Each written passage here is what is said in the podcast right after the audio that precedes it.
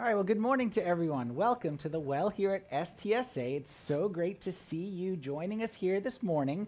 In case you missed last week, we are in part two of a series called Happily Ever After? Question mark.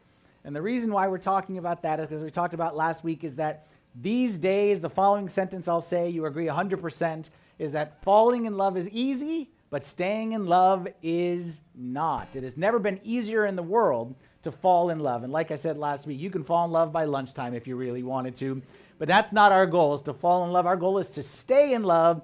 And like every area of life, like every area of life, long term success, long term health in any area of life requires discipline and commitment.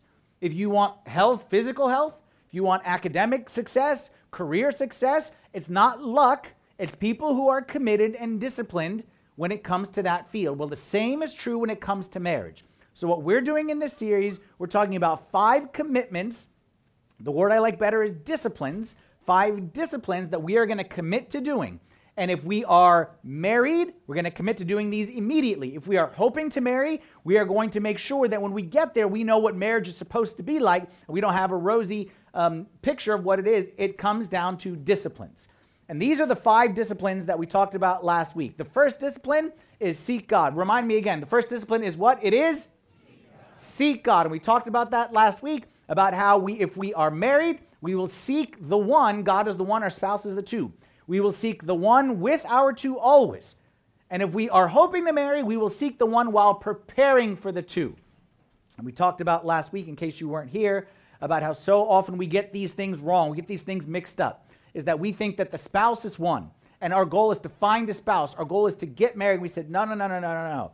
Our goal is to find God, and the spouse is there to help us get there. But if you get these two mixed up, if you don't have the right pilot and co-pilot, you're never going to be successful in marriage, and you'll be you'll you'll go through all the books and all the seminars and all the videos and all the everything. But it comes down to if God isn't one, you're always going to struggle. So our first commitment, remind me again, married people and hoping to marry people. We commit to do what? We commit to seek God. Today we're going to commitment number two, and commitment number two, commitment number two is fight fair. You're saying that pretty weak. We're in a fighting mood today. Say that again. Our second commitment is to Fight fair. Today we're going to talk about rules of warfare. I'll get to that in a second. Our third commitment, which will be next week, it is to have fun. Commitment number four is stay pure. Commitment number five is never quit. Let's go to fight fair because, as I said earlier, when nations go to war with each other and they want to kill and destroy, there's still rules of warfare. So there has to be rules of warfare when it comes to our homes and our fights in marriage as well. But before we dig into the subject, because today is a little bit of a testy subject, we're going to talk about fighting today. I want to open up by sharing two verses that you probably may have read them before, but they're not the most often quoted verses. They're ver- verses that I think will be very applicable to us in our discussion here today. And one of the verses the men will really like, and one of the verses the women will really like. So we'll start with the men verse right here. But ladies, as soon as you want to throw something at me, like I said, stay tuned. I got one coming for you too. But let's start with the men right here. So, men, I'm going to show a verse up on the screen. Again, it's in the Bible. You may have never seen it before. It never comes up. It's never like on the wedding card or the invitation. It's not one of those kind of verses, but it is from the inspired word of God. And if you like this verse, men, I need to hear you support me here because this is this is your way of helping me to help you, okay? If I show these verses. So, if you like the verse, Men, I need a grunt, if you like the verse. Men, you know how to grunt? Remember when we were kids, Home Improvement, Tim the Tool Man Taylor? The, oh, oh, oh. Men, give me a grunt. Oh, that's weak. Men, give me a grunt. Okay, very good, man. That's how we do it as Tim the Toolman Taylor. Oh, that's right. So I'm going to show you a verse here. Guys, if you like the verse, give me a good grunt. Proverbs 27 15. A quarrelsome wife is like the dripping of a leaky roof in a rainstorm. Men, how do you feel about that verse? Oh yeah, that's a good one. that's a good one. That's what I'm gonna put up on the on the bedroom wall right there. That's what I'm talking about. Because this is this is not my opinion, guys. This ladies, this is not me. This is the inspired word of God, breathed by the Holy Spirit, which says that a quarrelsome wife is like a dripping of a leaky roof in a rainstorm. A quarrelsome, a nagging, a critical, a never stops talking during football wife is like the dripping of a leaky roof in a rainstorm. You know, like the old Chinese prisons, one of their tortures. They would lock you in a room, they would tie you down, they would just drip, uh, one drip on your forehead, and the people would go crazy.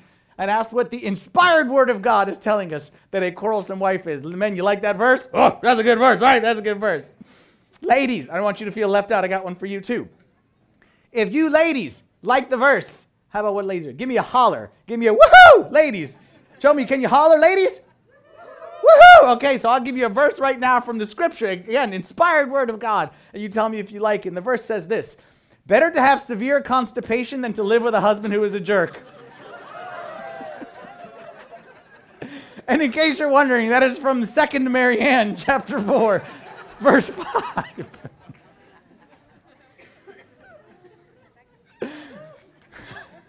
My wife's name is Marianne, for those who don't know, okay? There is no book of Marianne. If you're looking for, you're like, yes, that's the one I need. There is no book of Marianne. The worst part of marriage is fighting. Marriage is the best, but the worst part is fighting. And regardless of what you are tempted to think, nobody likes fighting. So, regardless if you're tempted to think, no, she likes fighting, no, he enjoys it. Nobody likes fighting. No one enjoys, especially when, I'll tell you what happens in our marriage in our marriage, it seems like the worst fights happen after the periods of the most closeness. And that's why it hurts so much because we got so close, so close, so close, so close. And then the fight comes and it hurts that much more. And if you're like me, okay, it's, it's, it's cliche, everyone says it, but it's 100% true. Most fights, most major fights, are usually about the dumbest of things. Raise your hand, like Danny said, we're a raise your hand kind of church. Raise your hand if you can remember having a major fight over the dumbest thing imaginable. Raise your hand. Okay, raise your hand if you can remember having a major fight, and at the end of it, or at one point in the discussion, you didn't even know what the fight was about. Raise your hand. Okay, now raise your hand if that happened this morning. Anyone happened this morning? Okay, up, oh, got your hand up. Okay, come see me after this. we'll say talk. no one likes to fight, and usually fights are over the dumbest thing. One time, a long time ago, I was talking about marriage and marriage fights. And back, this is back when I used to be active on, on social media and Twitter and things like that. So I just put out there on Twitter and I said, Tell me about the dumbest fight you've ever had. So I wanted to do some market research. Tell me about the dumbest fight you ever had. And let me tell you some of the results that people sent me. People got into fights about sleeping with the nightlight, on or off, temperature of the house, how to eat ribs, I don't know what that means. I don't know. Maybe they're going with the knife and the fork and uh, someone was offended. I, I don't know, but someone put that. Gets even dumber. How to blow your nose. You would think it's kind of straightforward, like exit out, but apparently not. Where he puts, I shouldn't have said he, but where he puts the towel after he showered. The cap on the toothpaste, which, yeah, I get that one. And then squeezing the bottom would be on there too, on my list. The cabinet doors. Okay, the cupboard door. Oh, yeah. Oh, yeah. oh, yeah. I agree with that one. The cupboard doors. Okay. Someone actually wrote this. Someone actually got into a fight about what is the dumbest fight they ever got into. They got into a fight discussing what's the dumbest fight they ever got into. Another person said they got into a fight about folding socks versus balling the socks. And I'm thinking to myself, what kind of animal folds their socks?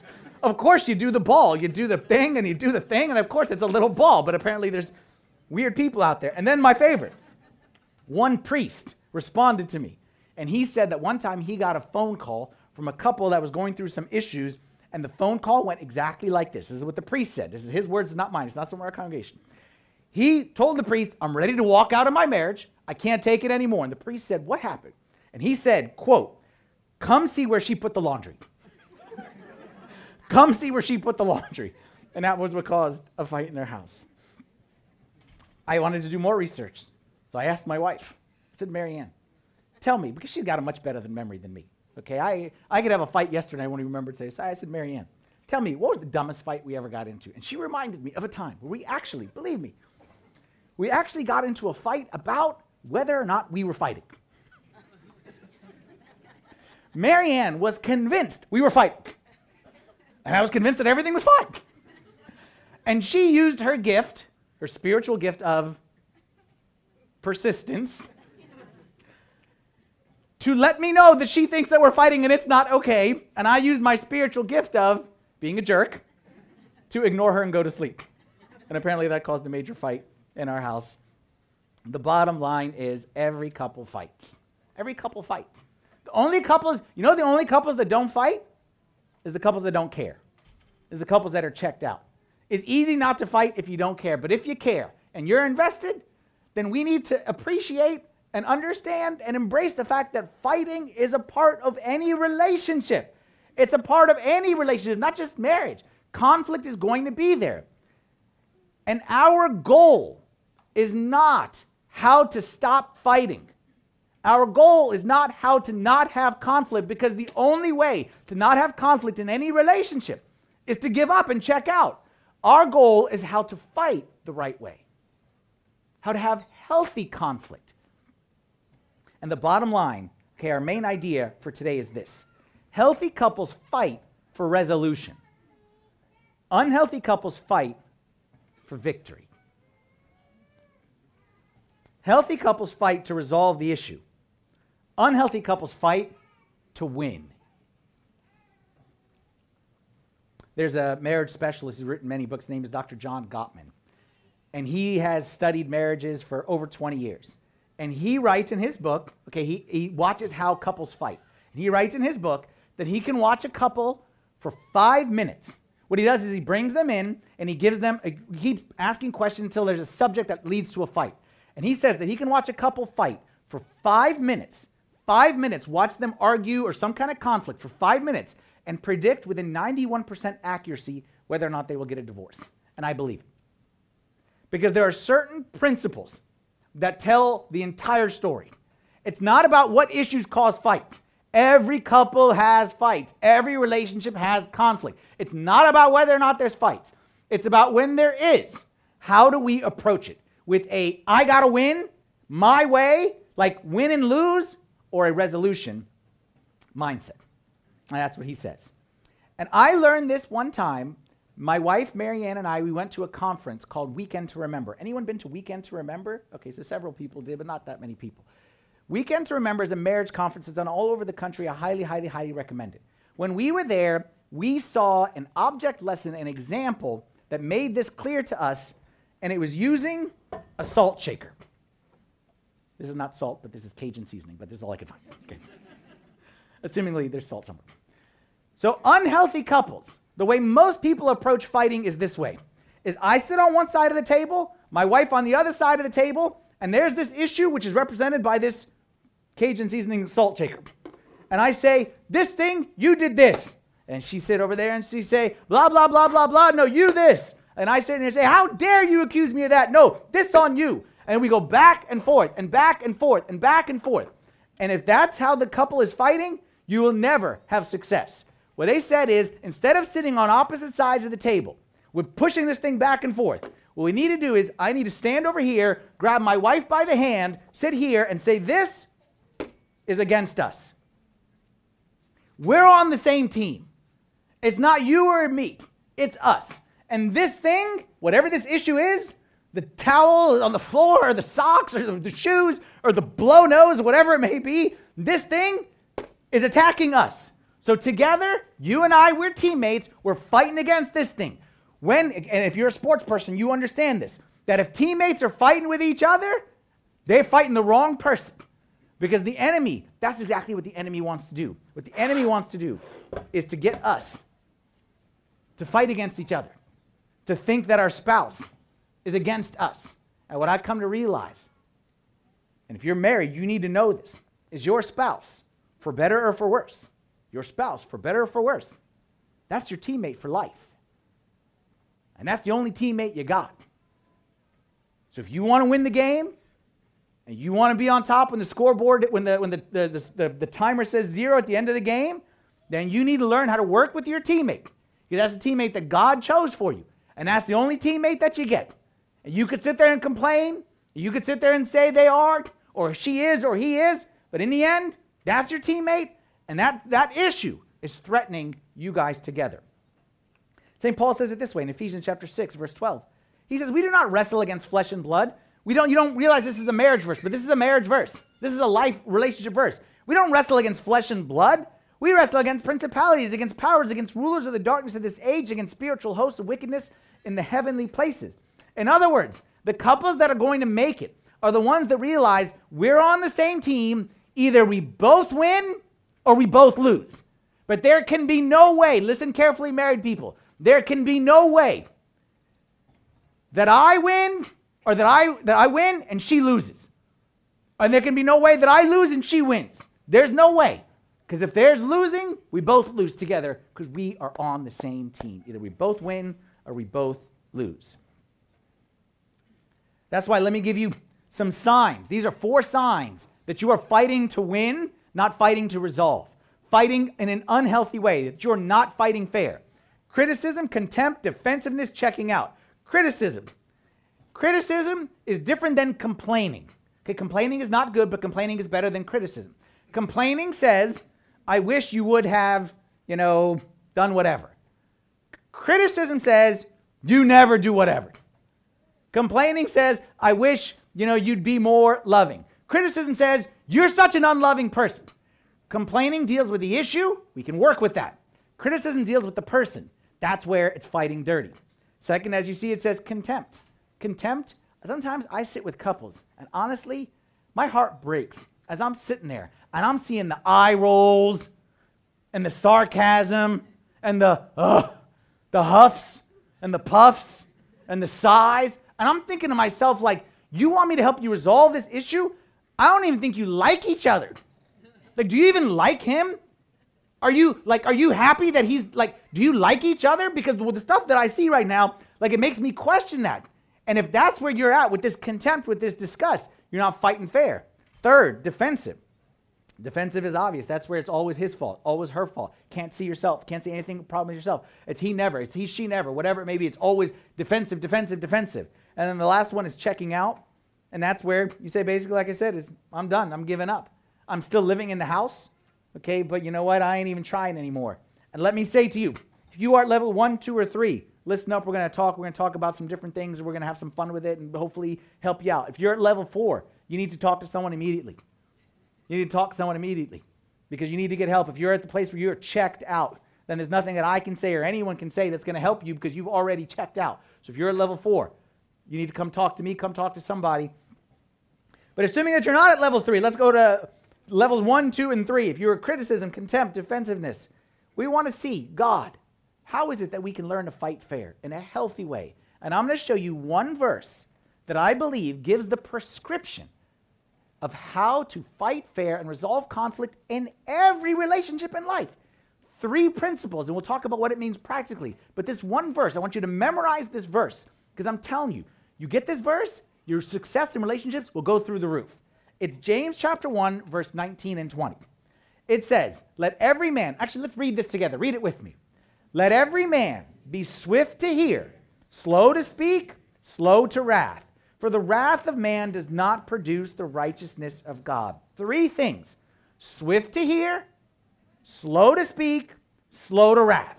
Swift to hear, slow to speak, slow to wrath. This is the formula. We're going to take these one by one. Swift to hear, slow to speak, slow to wrath. Let's start with number one. Swift to hear means listen intently. Listen intently. Listen proactively. Many of us, give you another example. We treat conversations, especially the ones with the conflict, we treat conversations like a game of ping pong. A game of ping pong, I hit the ball, and as soon as I hit it, the other person's getting ready to hit theirs, I'm automatically planning my next shot. So it's boom, boom, boom, boom, boom, boom, boom. And that's how many conversations take place. I see it in front of my own eyes. Well, you know, what's bothering you today? Well, you know, he's this and that. Well, she's this and that. Well, he did this and that. Well, she didn't call me that. And she did. And it's back and forth and it's back and forth and it's getting nowhere. And I'm thinking to myself, this is, this is a disaster. A game of ping pong is never going to resolve anything because the principle of ping pong is that the second you hit your shot, you automatically start planning your next shot. It's a very quick game. And some of us in conversations, as soon as we say something, the other person's talking, we're automatically thinking of how I'm going to follow it up with the kill shot. Instead, I think we need to treat conversations like a game of catch. We have a football theme. And I need a volunteer to help illustrate how the game of catch works. Fady, come on up. Come on up here, Fady. You got a lot of confidence. I'm going to catch this ball if I throw it to you. So in conversations, we need to treat it like game of catch, which means that I say something, okay, and then I throw the ball to my spouse. And she now is talking, and she's saying whatever it is, and I'm focused on her, and then she throws it back. And what, whoa, don't make me jump. A game of catch, which is different than ping pong, you can't throw the ball until you first catch it. Okay, and if you ever played football, what they teach you is that you look the ball all the way in, you catch it, you tuck it, and then you do whatever. We need to treat it the same way. So I say whatever I want to say, my wife. This bothered me, whatever it may be. And then she's talking, and before I speak, I see what she has to say, I look it in, I catch it, I process it, and then I respond. Thank you very much, Fady. Give him a big hand. He did a good job. That was a lot of pressure. Many of us, when we're having conversations, we're not actually listening. We're just not interrupting. Not interrupting is not the same as listening. Listening means I look it all the way in, I catch it, and I say, okay, this is what she's trying to say. Now I understand it, and now I respond. Ask yourself the question which are you better at? And be honest. Are you a person who likes to be heard or a person who likes to actually hear? Be honest. Are you a person most of your conflicts? And usually, just so we're clear, usually in most marriages, there's one partner who is better at arguing than the other. And it takes me about 30 seconds when a couple comes sits with me to figure out who that person is. And if you have that and you're the one who's better at arguing, then you have a greater responsibility. You have to be even more swift to hear and not respond, or else you're a bully, is what you are. Proverbs chapter 18, verse 2 says, A fool finds no pleasure in understanding, but delights in airing his own opinions. A fool finds no pleasure in understanding, but just wants to air his own. He likes to hear the voice, the sound of his voice. It's a question for you. Are you trying to hear or be heard? Are you trying to win or are you trying to resolve? When you get to a point in a conversation, this is good, especially again, if you're the person who's good at arguing. There comes a point in a conversation where you're thinking to yourself, I can't understand how anyone would have that opinion. I can't understand how anyone would say what you're saying. I can't understand how anyone would think the way you're thinking. You've got to that point. Then your goal, listen carefully, is to try to understand. Your goal is to try to understand. And don't assume, I said this before and I'll talk a long time ago. One of the best things that you can do for your marriage or any relationship is assume that your spouse is not a moron. Assume that your spouse is not evil. So if your spouse has a position that you don't agree with, assume they're intelligent, they're well meaning, you just don't understand. So what do you do when you don't understand? You shut your mouth and you open your ears. You be swift to hear. That you assume when you, as soon as you utter the words, I can't understand, that means you need to quiet your mouth and open your ears to seek to understand before you respond. Swift to hear.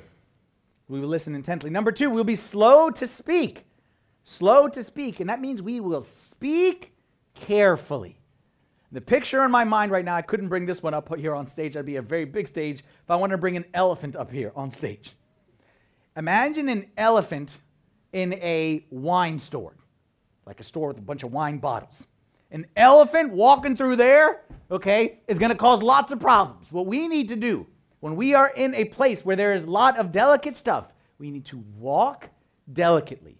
Some of us are elephants in our, in our conflict resolution. It's a delicate situation. There's sensitive, there's tears, there's emotions, there's hurt feelings. And we come in there elephant Dumbo style, flapping the ears, knocking over stuff, not caring. Well, I'm just saying the truth. I'm just that I have no filter. That's just how I am. Take it or leave it. And that's what I'm what I'm telling you. You may be speaking the truth, but you're breaking a lot of stuff in the process. What we need to learn to do. First thing, swift to hear, slow to speak. Speak carefully. Speak delicately. Did you know? This is an important point. It just seems so common sense, but some of us need to hear this. Did you know that just because a thought popped in your head, you don't have to say it? Did you know that? You don't have to tweet it or say it or post. Like you, just, you're allowed to just keep a thought in there. Okay? You're thinking to yourself, well, the thought is to be lonely because there ain't much in there. But I'm telling you, it's okay. It'll attract more thoughts. Keep it in there. So we need to be careful and we need to think to ourselves before we speak do I, does this need to be said? Somebody's saying, yes, it needs to be said. And then the next question does it need to be said now? Like in the middle of the conflict, is it the appropriate time to mention that the turkey was a little dry last night? Is it the appropriate time to say, you look like you picked up a few pounds? Not the appropriate time. Like, those are great topics, and I'm not against, we should be open and honest. But there's a time and a place for everything. Proverbs chapter 21, verse 23 says, Whoever guards his mouth and tongue keeps his soul from troubles. Whoever guards his mouth and tongue keeps his soul from troubles. This is a great verse, one that I think you should hold on to when you fight. It's one that I don't think you should quote when you're fighting, but you should absolutely practice it, guarding your tongue and your mouth to keep yourself from troubles. What does that look like practically? Came up a list of what that does look like and what that doesn't look like. So, first of all, what not to do when we're fighting. Number one, calling names. Okay, I'm just reading this a list of six things. I'm uh, just go through these quickly. Number one, no name calling. Okay, we're not four year olds. Okay, we don't. The name calling doesn't get us anywhere. It doesn't advance the cause. If you find yourself calling names, you are doing it the wrong way. You're fighting dirty. Number two, raising your voice. No, no, no. Nothing was like, oh, now that you screamed it, that makes t- much more sense to me right now. Raising your voice is is, is, is not going to get us where we need to get to. Number three, getting historical. No getting historical, not hysterical, historical. You know what historical means? back in 2004. And don't you remember the great fight of, of 1996? Okay, that's not going to get us closer to our solution. Number four, never say never and never say always. Saying never and always. If you want to drive anyone crazy in a conflict, just the word never and always is the most annoying thing that you say. Because again, appreciate, there's a difference between you didn't appreciate me yesterday versus you never appreciate me. Like if you want to take a small fight and make it explode, say never and always, boom, congratulations, you got an explosion on your hands. Never threaten divorce. Never threaten divorce. Never ever. It's a bad word. I promise you, it will have a lasting impact in your marriage and it will cause repercussions that you were not aware of. Okay, you can't pull that one back in. You can't pull that one back in. Last one. I know this sounds funny. Never quote me. Never quote me in your fights. It's your fight, not my fight. Leave me out of it. Well, Father Anthony says to leave me out of it. Okay? I don't need someone knocking on my door. And Father Anthony said, It's your fight. It's not my fight. Don't quote a sermon. Don't leave me out of it. Okay? I am not involved in your fight. What you should do instead is ask yourself, like I said, is does this need to be said? Does this need to be said right now? And there's a time and a place for everything to be discussed, a time and a place, but not necessarily in the middle of a fight. Okay? So, number one, we're to be swift to hear. We're to listen intently. If I don't understand, how could anyone have that? That means I need to shut up even more so I can listen, so I can understand. Number two, I'm to be slow to speak. I'm not to be that elephant in the wine shop. I'm to be slow. I'm realize there's delicate stuff, breakable stuff. I'm to go slow. Number four, or number three, I'm sorry, is slow to wrath. I will handle my anger righteously. And I am saying anger, I'm saying it is okay that you will be angry in marriage. It is okay to be angry in marriage. It's okay to be angry in life. You will be angry. But as the scripture teaches us, is that anger is not an excuse to sin. Anger is inevitable, but doing bad actions is 100% avoidable. Ephesians chapter 4 verse 26 says, "Be angry and do not sin." Be angry and do not sin. Jesus was angry in a righteous way. Be angry and do not sin. And then it says, Do not let the sun go down on your wrath, nor give place to the devil. It's funny that in the verse about anger and wrath, it talks about the sun going down. If you're married, you know that the time of the greatest fighting is usually not lunchtime. It's usually not the middle of the day. It's usually not a Saturday afternoon in the park. Where it usually is, is nighttime. That's where the dirty fighting is usually on display the most. When that sun goes down, okay, that's when, the, that's when we start to bring out all of our bad habits. And if you're married, I'm gonna show you a picture up here on the screen. No, a picture says a thousand words. I'm gonna show you a picture that perfectly exemplifies what every married couple knows. When the fight is coming, and we see that fight coming, and it's nighttime, about to go to bed, we assume the fighting position. You know the fighting position in marriage? It's that, isn't it? That's the fighting position. And in this fighting position in marriage, back to back, I discovered that I bet you in your marriage, there's two people, okay, there's two different ways that you approach this fighting position. You have the huffers, and then you have the silence. The huffers, and then the silence. The huffers, if you're a huffer, you know you're a huffer. You right now are angry, and you're on your side. You don't want nothing to that side, but you are huffing and puffing and turning and grabbing sheets, and you are making it clear that you are not happy. And you want them to know that I ain't sleeping happy. And then if you got to get up to go to the bathroom, you stomp your way to that bathroom, you slam the toilet, and you huff and puff your way back to the bed to make sure that they know I'm not happy. If you're a silent person, you you remain as motionless as possible. If you could stop breathing, you would. You don't want them to have the satisfaction you don't want them to have the satisfaction to know that you're even aware that there's a fight taking place. You lie motionless and you don't ever move. And if by any chance, if by any chance during this fighting position, a piece of your, like there's a middle line that's very clear, but somehow if a toe, okay, or a toenail creeps over onto her side of the bed, and you touch her leg with your little toe, you pull that toe back, you say, you ain't getting any toe from me tonight, lady, okay? Keep your toes to yourself and you want to make it clear that you don't care about this situation. It's not just us, is it? So, does that mean, does this verse mean that we never go to sleep angry? Does this verse mean that we never go to bed angry? Maybe when, when you were, you know, you know, when you were first married, you heard, you know, never sleep angry, or maybe you even said that, or maybe you practice it. And I'm going to share my opinion. I'm going to share my opinion. And I realize that I'm, i might be in the minority on this one. That so if you got it, if you're, this is what I'm gonna say. If you're married, you got a system that works for you. Never go to bed angry. More power to you. Ignore what I'm about to say. My opinion, however, is that this verse that said, "Do not let the sun go down on your wrath," does not mean that we never go to bed angry. And in fact, I actually think going to bed sometimes is the best thing that you can do for a fight. We've discovered that in our marriage. Because what happens is, if you have this we can't sleep while angry. If you have that hard and fast rule, what's going to happen is the person who, like I said, is better at arguing. There's always one person who likes to argue a little more than the other one, and one person who just can't take it. What's going to happen is that person who just can't take it is going to get bullied because they just want to go to sleep. So we're going to make compromises. We're going to say, okay, fine, it's resolved, just because we just want to sleep at some point in time. So I disagree with the idea that you can't Go to bed angry. Again, if it works for you, I'm not telling you that this is the right way. I'm just telling you simply what we've discovered. What we discovered, and I've seen with a lot of couples, is sometimes this arbitrary goal of we have to resolve it before we sleep ends up causing more problems. So then, how do I resolve that verse? I said, Do not let the sun go down on your wrath. I don't think it's a problem to sleep angry. I think the problem is when we wake up and we go about our day angry. What I mean by that is when we wake up and pretend as if nothing has happened. When we wake up, like we go to bed angry and it's on the side, okay, we're angry. But then when we get up, then it's like, how are you?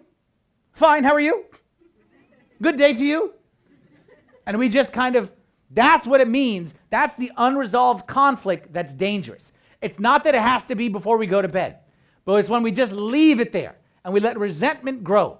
But I'm telling you, sometimes the best thing, again, for us, it is 100%. The best thing is both parties go to your corner, shut your mouth, get a few uh, hours of sleep, and then all of a sudden, clear heads in the morning. And many times it happened in our marriage. We go to bed blah, blah, blah, in the morning. Sorry, sorry, sorry. Okay, fine, we're good. Because what happens in the morning?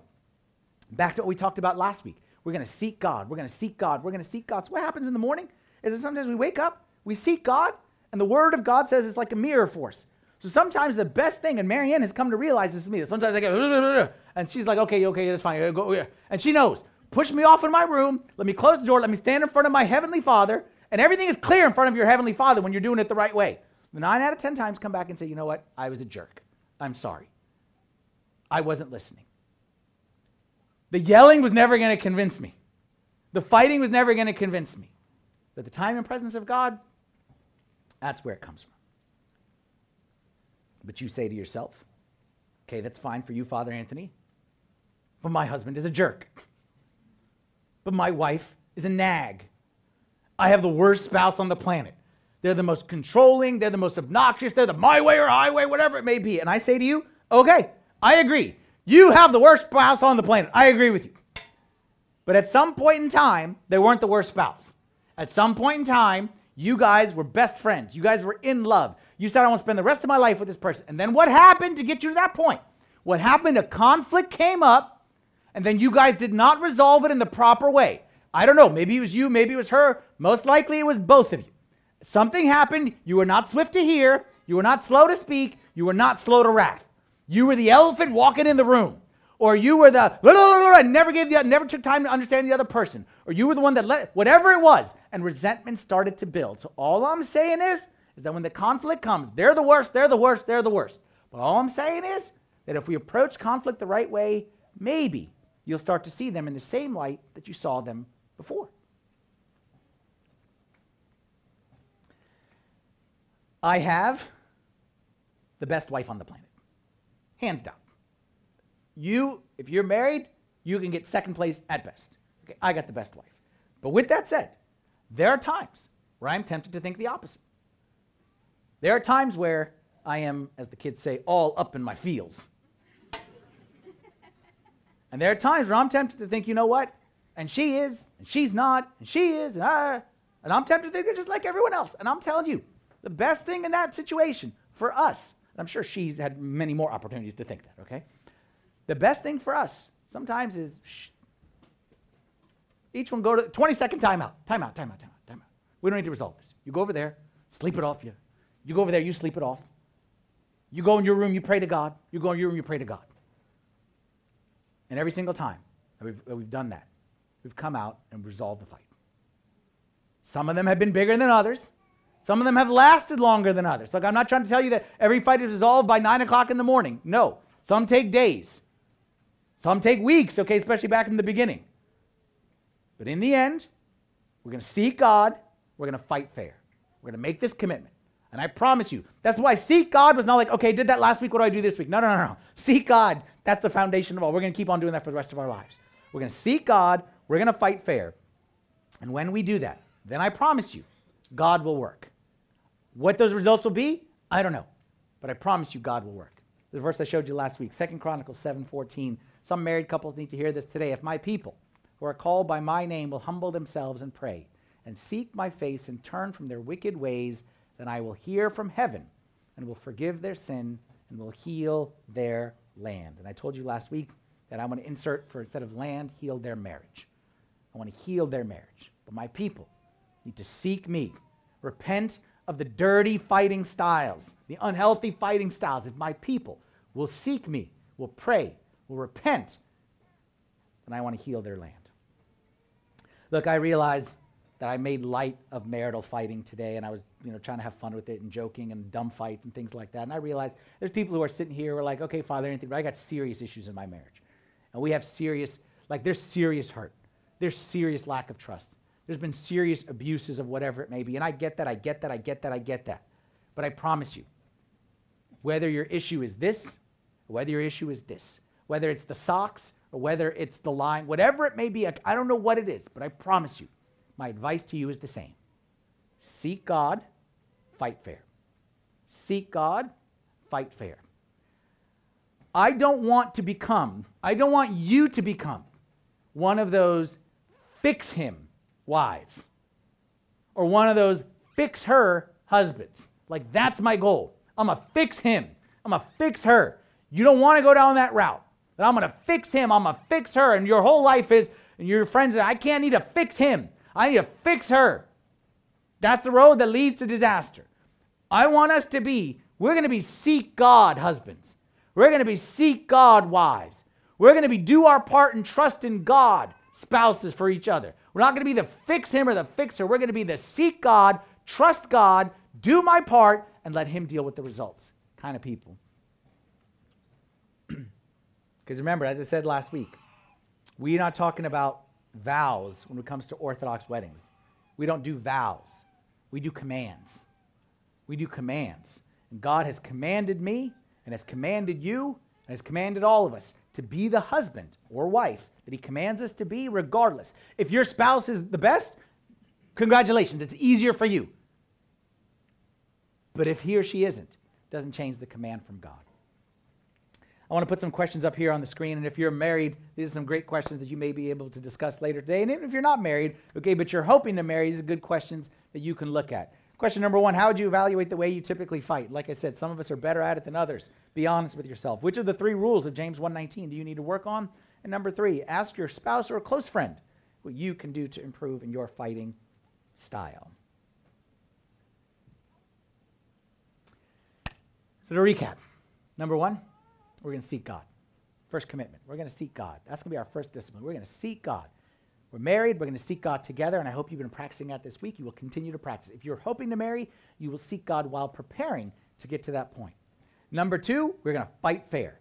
We're going to fight to resolve, not fight to win. We're fighting for resolution. We're going to take that salt shaker and we're not going to say it's your problem or it's my problem, it's your problem. We're going to hold hands. We're going to sit together and we're going to say, This salt is, is threatening our marriage. It's threatening our relationship. We're going to attack it together, knowing that either we both are going to win or we're both going to lose. And that means that I may need to practically be better at hearing, swift to hear.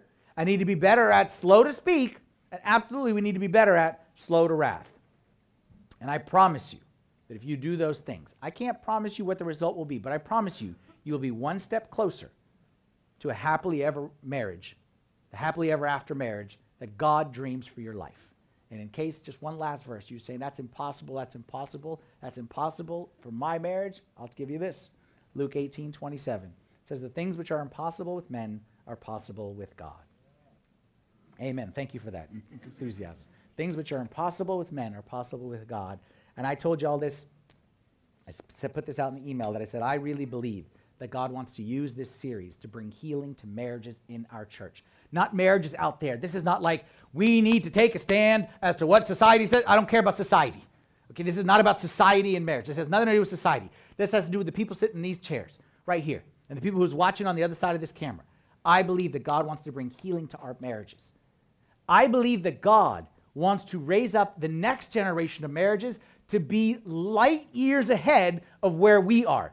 Because our generation, let's be honest, we haven't always set the best example for marriage for the next generation. And we have, we have a responsibility that the next generation who's watching us, whether here in church or in our homes, that we set an example for them as to what marriage should look like, look like. And I believe God wants to raise up the next generation to be even better prepared for marriage. And the way we're going to get there, we start by seek God, we're going to fight fair, and then next week, hope you come back for part three. We're going to talk about having fun together.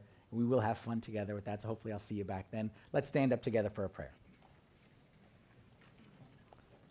In the name of the Father, and the Son, and the Holy Spirit, one God, amen. Heavenly Father, we thank you, Lord.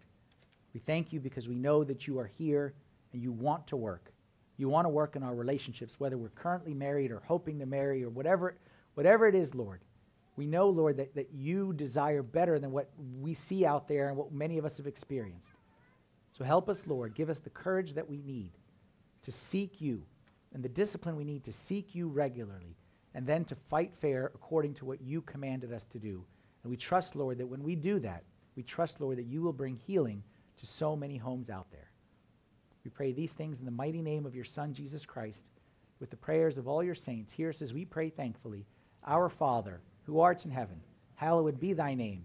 Thy kingdom come, thy will be done, on earth as it is in heaven.